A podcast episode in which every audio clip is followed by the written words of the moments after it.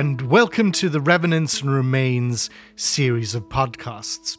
This series is devoted to exploring the cult of architectural ruin in Britain, from the dissolution of the monasteries in the early 16th century through the rage for ruin sentiment in the 17th and 18th centuries, and into the rise of modern notions of heritage and architectural conservation. Some of the topics to be covered include the making of Britain's ruins, how they came to be, or the early antiquarian fascination with ruins, literature and the aesthetic of ruin, the early tourist interest and experience in Britain's ruins, the poetry of the ruined abbey, the haunting of Britain's ruins, and the rise of conservation consciousness.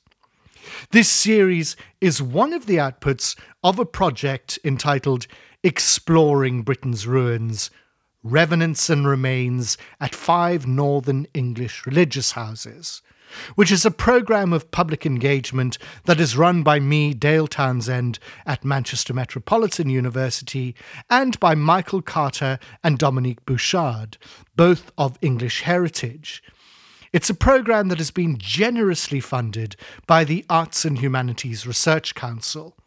This series of podcasts disseminates some of the research that was originally produced during an earlier AHRC funded research project entitled Writing Britain's Ruins 1700 to 1850 The Architectural Imagination.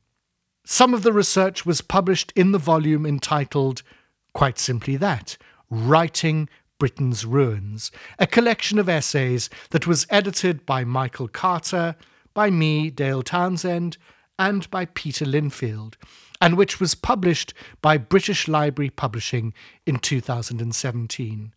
We are extremely grateful to the British Library for permission to reuse some of that material here. For more information on our project, please see our website at revenantsandremains.mmu.ac.uk or follow us on Twitter at rev underscore and underscore rem or on Instagram at revenants and remains.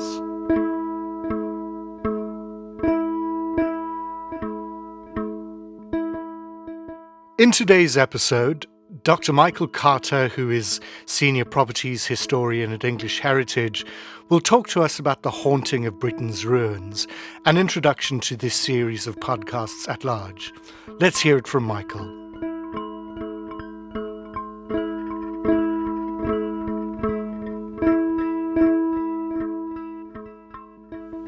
The dramatic ruins of Whitby Abbey, located high on a headland above the North Yorkshire coast, are justifiably among some of the most famous and arguably most beautiful monastic remains anywhere in England. The ruins you can see today largely date between the 13th and the 15th century, but the history of the monastic settlement at the site goes back much earlier, to the 650s in fact, and that's to the monastery that was first ruled by the formidable St Hild. Her abbey was a location in 664 for the famous Synod of Whitby. It was at this synod that disputed aspects of church custom were finally agreed, including how to calculate the date of Easter, and the method agreed then is still used to this day. The abbey was also home to Caedmon, the father of English verse. Unfortunately, this Anglo Saxon monastery didn't survive the Viking raids and attacks of the 9th century. A monastic settlement only permanently returned to the site in the aftermath of the Norman conquest. The abbey, established by the monks, was to become one of the richest in medieval Yorkshire, and the shell of their church, built in the Gothic style, and I mean that in a medieval architectural sense, is amongst one of the most important monastic buildings in medieval Yorkshire. But it's a much later episode in the site's history that has arguably really fixed Whitby Abbey in the popular imagination. And that's the role its ruins play in an early, crucial chapter of Bram Stoker's Dracula, the vampire novel par excellence. The Abbey is introduced at the beginning of chapter 6 in the journal of Mina Murray. She's the novel's heroine, and I'll quote what she says. Right over the town is the ruin of Whitby Abbey, which was sacked by the Danes and which is the scene for part of Marmion, where the girl was built up in the wall. It is the most noble ruin of immense size, full of beautiful and romantic bits there is a legend that a white lady is seen in one of its windows. And between it and the town, there is another church, the parish one, around which is a big graveyard all full of tombstones. This is, to my mind, the nicest spot in Whitby. Mina's evocation of the East Cliffs as the nicest spot in Whitby would soon seem bitterly ironic, for it was in the churchyard the abbey ruins in the background, that her close friend Lucy was attacked for the first time by the blood-sucking Transylvanian count. But the image of the headland conjured by Mina also sets up, I think, the evil which would shortly unfold there. Sacked by the Danes, it's well established as a place of bloodshed and violence. The immurement of the girl in Walter Scott's poem Marmion says that this is a place of horror and the white lady at the window leaves the reader in no doubt that the site has supernatural associations. Indeed, by the time of the publication of Dracula in 1897, there was already a centuries old tradition establishing monasteries with the Gothic and the ghastly. Monastic remains in northern England rapidly established a place in this emerging literary genre. In 1794, for instance, the Gothic romancer Ann Radcliffe visited Furness Abbey, then Lancashire, now Cumbria. In her mind's eye, Radcliffe visualised an ethereal procession of white clad Cistercian monks on their way to sing the midnight office of Matins. And today there can hardly be a ruined abbey or priory anywhere in England that lacks a reported sighting of a spectral grey lady or fleeting glances of sinister, hooded monks and nuns.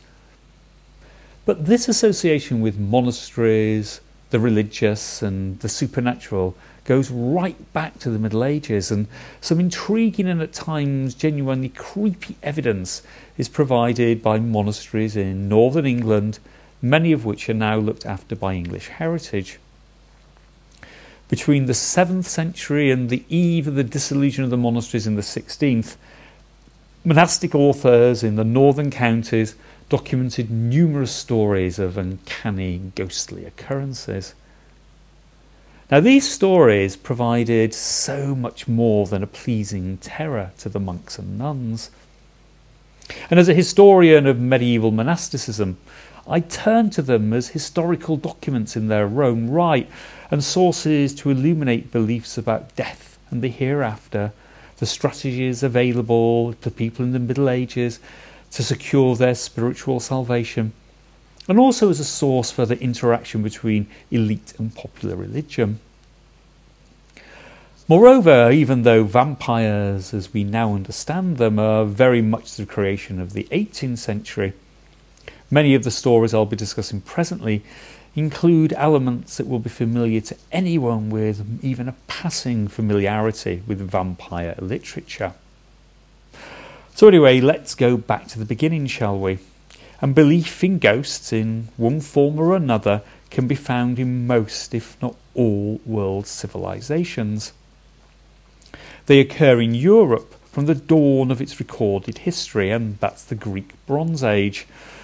The spirits of the dead regularly occur in Homer's epic poem, the Iliad, composed 1200 years or so before the birth of Christ. Belief in ghosts persisted, indeed blossomed in classical Greece and Rome, and elaborate funerary rites were employed to appease the spirits of the dead to prevent them from coming back to haunt and pester the living. Early Christian authors initially took a very dim view of such pagan beliefs. The dead, by their very nature, are not able to involve themselves in the affairs of the living, wrote St. Augustine, 4th century theologian whose works were widely read throughout the Middle Ages. No, Christ's death on the cross and resurrection on the third day provided for humankind the opportunity of redemption, providing eternal life and bliss in heaven. Death, ghosts were vanquished. Well, despite this, there are occasional inklings that the returning dead were thought to be part of God's plan for humankind, and that ghosts were capable of a thoroughly Christian interpretation. This was certainly the case by the 5th century, when the Roman provinces of Western Europe were overrun by the Germanic peoples who had established the kingdoms um, that are the foundation of modern Europe to this day. And these peoples were, of course, pagan to begin with. At the end of the 6th century, monks set about the conversion of the Anglo Saxon tribes that had settled in what is now England. These monastic missionaries arrived in the northern kingdom of Northumbria 50 or so years later. Our main source for the conversion of the English is Bede, a monk at the monastery of St Peter, Monkwearmouth Jarrow, and he died in the year 735. Bede's ecclesiastical history of the English people is replete with accounts of miraculous holy visions. For the most part, these are of saints, the holy dead, and the accounts he gives can be placed in a by then already well established hagiographical or saint tradition. But he also includes two instances that are recognisable as supernatural or ghost stories, and these involve the spirits of recent deceased individuals appearing in one instance to a nun and another to a monk. But these spectres aren't in the least bit sinister, and they have explicitly pious or holy intentions, and I think you'd have to have an extremely nervous disposition to be in the least bit spooked by them. Ghost stories composed by monastic authors start to proliferate from around about the year 1000. Now, there are a couple of reasons for this, I think. These include the advent of the millennium in the year 1000, the expected second coming of Christ, when, at the last judgment and the sound of the trumpet, the dead would rise from their graves and come to judgment. The multiplication of stories around this time can also be plausibly explained by the emergence of the concept of purgatory. According to this, the souls of the department of the departed rather were destined for one of three locations. Those of people who lived a very holy life without the blemish of sin on their souls would go straight to heaven the souls of the wicked and those who died with the stain of unconfessed mortal, that's very serious sins on their souls, would be consigned to everlasting damnation in hell. Now, the third state was purgatory, where souls would be purged of lesser sin. You know, purgatory is still part of Roman Catholic doctrine to this day. And it involved, certainly to the medieval mind, punishments every bit as horrible as those inflicted on the souls of the damned in hell. But crucially, purgatory is a temporary state, and there's only one way out, and that's upwards to heaven. Nobles, aware that their sins, every bit as heinous as anything you've seen depicted in Game of Thrones, founded monasteries whose communities would in a never ending round of daily services, pray for the salvation of the soul of their benefactors. It was hoped until the end of time. The amount of time a soul spent in purgatory could be shortened by the actions of the living on behalf of the deceased, either by doing good works such as distributing charity, or the saying of prayers, or the commission of the singing of masses. So many of the ghost stories set down monastic scribes were underpinned by these beliefs and the role of monks and nuns in securing through their prayers salvation in heaven and at a shortened time in purgatory. Now, monastic ghost stories are somewhat formulaic. The ghost appears to a living person who expresses surprise and fear, and they invoke Christ or the saints as a protection against the apparition. But it's important to note that the spectre cannot cause either spiritual or physical harm. It's ethereal and doesn't have bodily or corporeal form. The spectre goes on to explain why it's returned from the dead from purgatory and what spiritual services it needs, be they prayers or masses. Motivated by a spirit of Christian charity, the living person, often at great expense and effort, fulfills the task. The soul is absolved. The ghost often returns one final time to say thank you, that it's been released from its purgatorial pain and is now at peace in heaven. So they really do reaffirm the purpose of monasteries as places of pious prayer. And several stories written by a monk of Byland Abbey in Yorkshire in around the year 400 make these very points quite explicitly. I'll discuss them in more detail later. But we also encounter in monastic ghost story writing a second, much more malevolent kind of supernatural being. These are the undead, they have bodily form. They rise from their graves to cause nuisance, even harm. The modern word used to describe these supernatural beings is revenants. But in the Middle Ages, they were labelled as demons or, my favourite, satellites of Satan. Revenants have their origins ultimately in the malign corporeal ghosts of pre Christian Germanic and Scandinavian lands. Now, northern England was, of course, invaded and settled by these very people, and memory of and belief in these supernatural beings lingered, as we shall see, until the very end of the Middle Ages in these parts. These revenants were difficult to reconcile with Christian beliefs about the hereafter, especially as they neither saw nor could be appeased by pious prayer.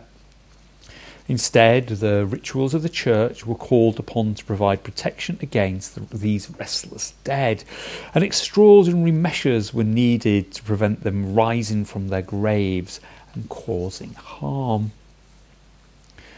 Some of the best examples can be found in the pages of the History of English Affairs, written at the end of the 12th century by William. He was a canon of Newburgh Priory in what's now North Yorkshire. Now, William's writings are an incredibly important source for medieval historians, but its text includes numerous digressions, many of which describe supernatural occurrences. And William really did believe he was setting down an account of real events.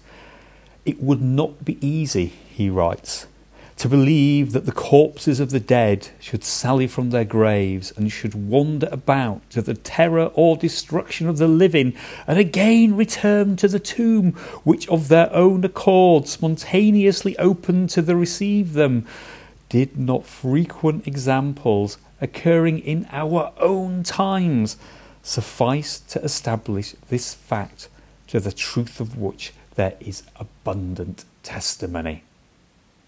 One of his stories is set in the town of Berwick, that's on the border between England and Scotland.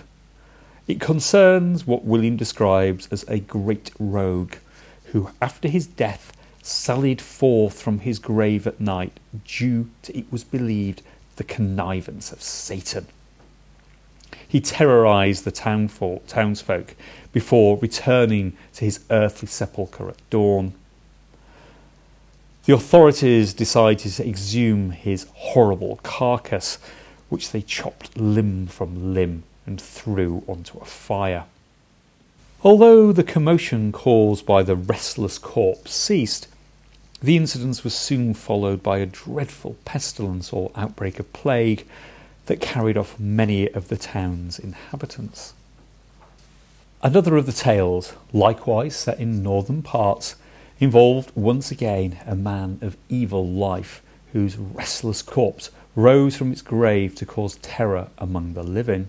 When dug up, it was discovered to be closer to the surface than expected.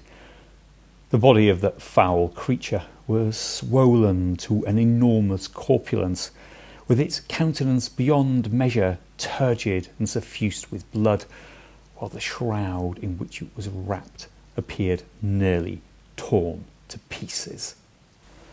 The heart was ripped from the revenant, its body dismembered and consigned to the flames. Tangible evidence for belief in revenants for the burning and dismemberment of the supposed restless dead comes from the deserted medieval village of Wharram Percy in the Yorkshire Wolds, that's 25 miles or so away from Newburgh.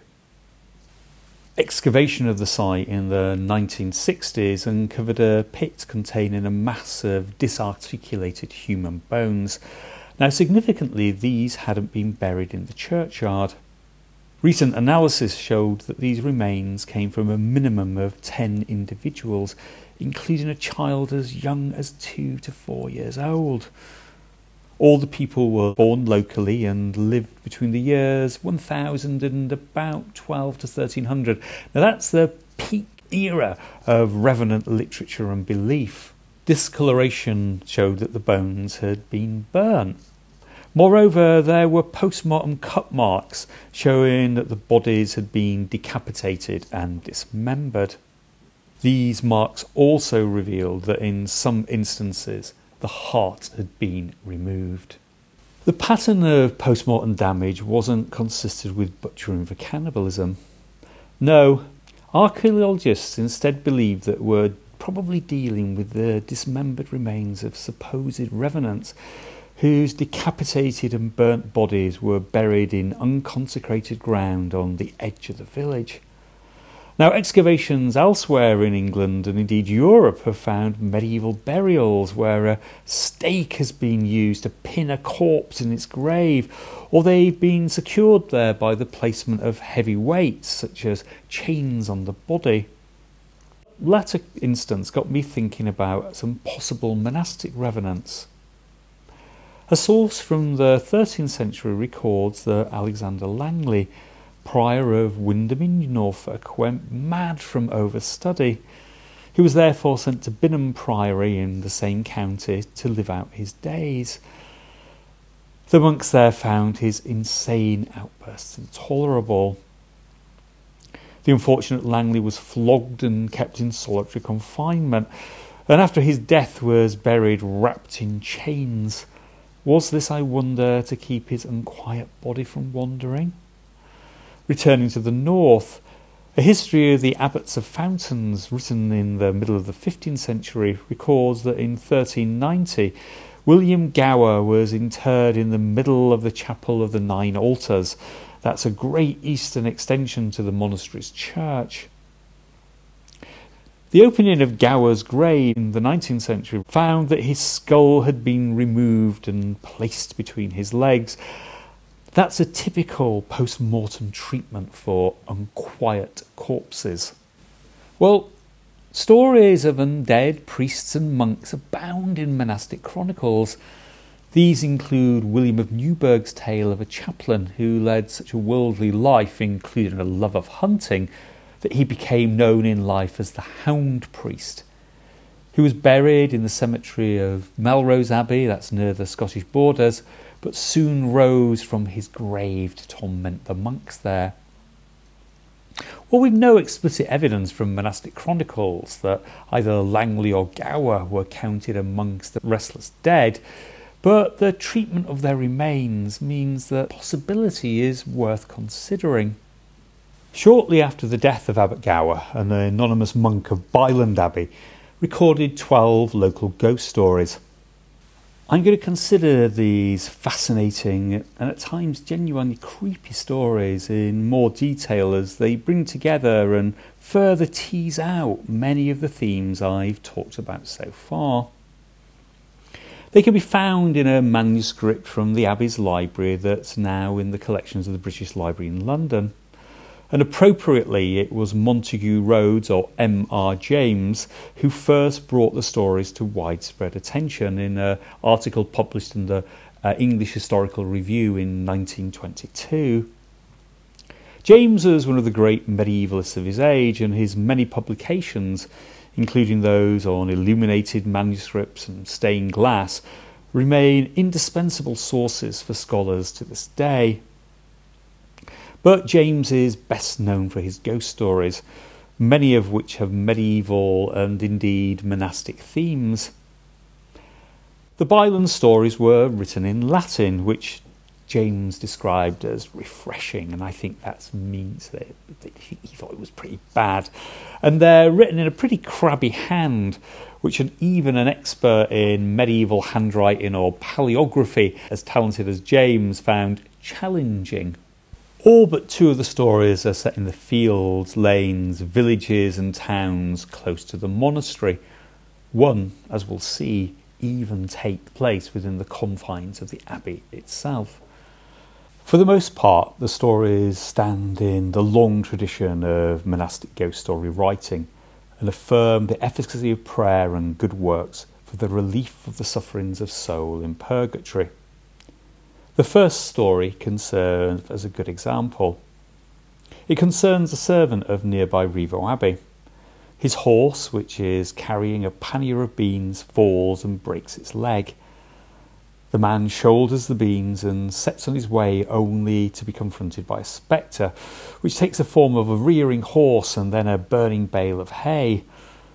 Terrified, the man invokes the protection of Christ, and a ghost then appears in human form, giving its name and the reason for its distress and the haunting. Well, the man, motivated by compassion, arranges for masses to be said so that the ghost soul can be absolved and attain eternal rest. In other tales, the ghost needs help to right a wrong before it can find peace. The sixth story involves a canon of nearby Newburgh Priory who died excommunicated after stealing six spoons from his monastery. In order that his spirit can be absolved of the sin, it directed the man to whom it was haunting um, to the location of the purloined spoons, asking that they might be restored to the prior of the monastery. This was duly accomplished, and the restless spirit is absolved, finds its rest, and confirms its salvation by appearing one final time, but this time wearing a monastic habit, which is once more worthy to be shown in because the sins have been forgiven. The ghosts in the Byland story were clearly considered frightening by their protagonists, scaring man and beast alike. The star of the story 8 is one William of Bradford. He was followed for three nights by a ghost crying, Who, who, who? How ghostly is that? On the fourth night, William heard the cry of a terrible voice which gradually got closer and closer. He was then confronted by a pale horse William's terrified dog cowered and hid behind its legs. William's fear and that of his hound might seem understandable, but he and the story's other protagonists had little to fear from these ghostly apparitions, especially as they could, quite literally, call on the name of Christ and the saints to provide protection. Typically, this invokes the holy name of Jesus, a very popular devotion indeed at this time, and one enthusiastically promoted by the austere Cistercians. Likewise, the protective power of the wounds of Christ, his pierced hands, feet, and heart that's a devotion allied to the holy name, by the way was called upon in several of the stories. Merely speaking these holy words generally did the trick, forcing the ghost to appear and to make its request for pious services. However, in one of the stories, the apparition is so frightening and is also accompanied by devils that its human star, a tailor from nearby Ampleforth with the surname Snowball, has to seek extra spiritual protection. He assembles a formidable spiritual armour, including a book with the Gospels, amulets with sacred texts written upon them, and four reliquaries, their boxes containing bones, clothing of saints. The story describes how Snowball uses a crucifix to draw a circle, Standing in its centre, he holds the Gospels and is protected from the forces of evil by the placement of the four reliquaries around its edge in the shape of a cross. The ghost, which initially appears in the shape of a goat, is conjured to take human form, an event that ultimately leads to the soul receiving forgiveness and repose. Ah, I've mentioned on more than one occasion that the stories stand in a well established tradition of didactic, pious, monkish ghost storytelling. But they also contain some novel elements. Many of the ghosts, even though they want pious services, take on a solid bodily form, even in the shape of an animal. Several have shape shifting properties they can be pesky in one story, knocking the human protagonist over a wall. And in several instances, the living are left gravely ill for several days after completing the spiritual services demanded by the ghost. Some scholars think what we're looking at here is a melding of beliefs regarding ethereal spirits with benign, pious purposes, with traditions about the undead with malign intent. And one of the undead, a revenant, does indeed occur in one of the Byland stories. It concerns one James Tankerley, who had been parish priest at the Yorkshire village of Cold Kirby. The story tells how he's buried at the abbey before the entrance to the chapter house in the abbey's cloister.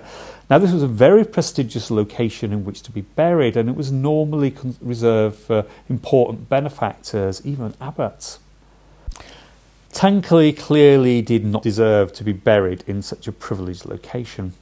His body rose at night from its sepulchre and travelled the 20 miles to Cold Kirby, where it gouged out the eye of its former concubine. The abbot and monks were terrified and took drastic action. This wasn't an occasion when pious prayer would suffice. Tankerley's body and coffin were exhumed and thrown into a nearby lake called the Gormire. This was a watery hell where it would languish for all eternity. I'd like to briefly mention one more Byland story before moving on.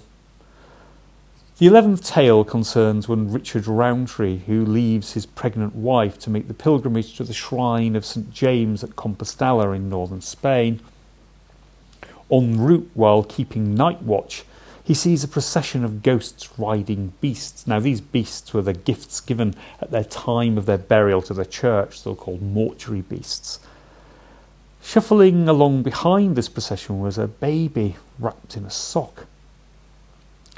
The infant identified itself as Richard's son, miscarried or possibly aborted, and buried without being named or baptized.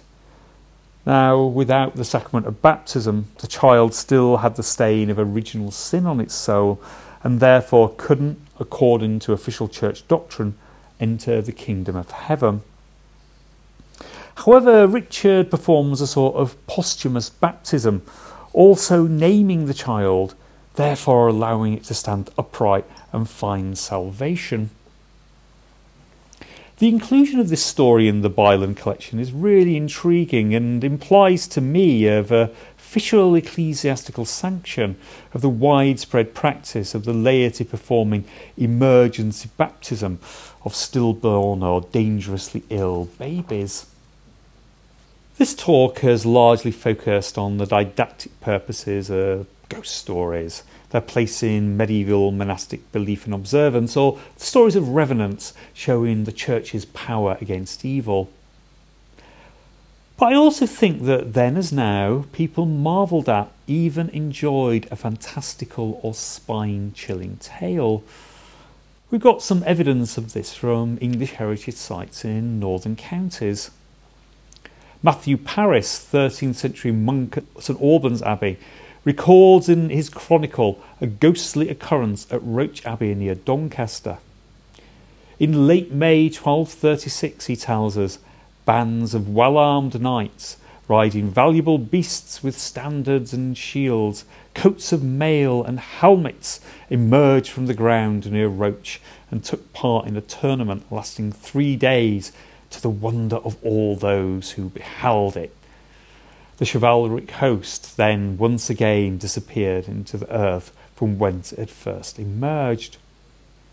Now, I don't think there's any serious doubt that this story would have appealed to the knightly classes, an important and generous category of monastic benefactors. The tales of the demons that inhabit the pages of a 14th century chronicle, once owned by Lanercost Priory in Cumbria, by contrast, seem more suited to the campfire than to edifying lessons in the novice's chamber or reading in the cloister.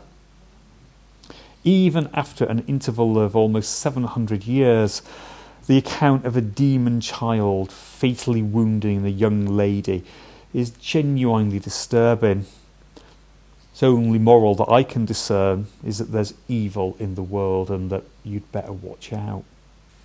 Religious reformers in the 16th century believed that salvation was achieved through faith in Christ alone, and they rejected the value of good works and especially intercessory prayer for the dead. Ghosts, therefore, had no place in this new Protestant theology. The late Hilary Mantel's The Mirror and the Light, the last part of the Thomas Cromwell Wolf Hall trilogy, contains a description of its hero, like the good Protestant that he was, leafing with disdain through a book recently pillaged from a monastic library. Well, why is he so disdainful? It's because the book contains ghost stories. Cromwell's mocking, even despairing comments on the contents of the tales can leave little doubt that he had in his hands the very manuscript containing the Byland stories. Well, they were still making a literary impact 600 years after they were recorded by the anonymous Byland monk. This kind of anti Catholicism can be found in 18th and 19th century Gothic ghost stories and fiction, and it can also be found in scholarship. In his translation of the Lanercost Chronicle, Sir Herbert Maxwell expressed disgust for the superstitious stories that peppered its pages and their use by the medieval church to keep the populace in ignorance. It's equally possible to detect a strong anti Catholic stance in several of M.R. James's own ghost stories. Well, regardless of the hopes of reformers, beliefs in ghosts and the supernatural endured in Protestant England. The twice yearly Goth festivals at Whitby are witness to the thriving association between monastic ruins and the restless dead in 21st century post Christian England. The Abbey takes centre stage in these celebrations, and I'm sure you can guess why. But I can't help but smile when I think about this. Whitby Abbey was a place of saints. And one of the saints whose relics who rested there was a 7th century nun called St. Begu. Her feast falls on the 31st of October, which is, of course, Halloween. So the Goths that flocked to the Abbey on Halloween tide are following in the footsteps of the medieval faithful who would have visited the Abbey to venerate this great Whitby saint on her feast. Begu's holiness was such that had he landed at Whitby in the Middle Ages, Dracula just wouldn't have stood a chance against her.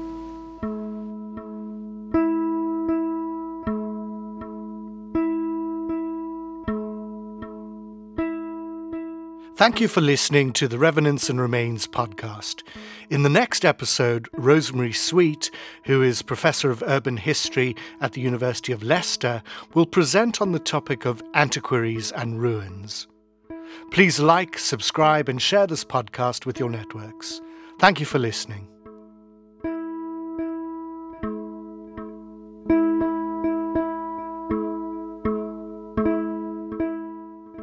This podcast is directed by Dale Townshend and produced by Evan Wilson and Marcus Hitire. The sound art is by Gary Fisher.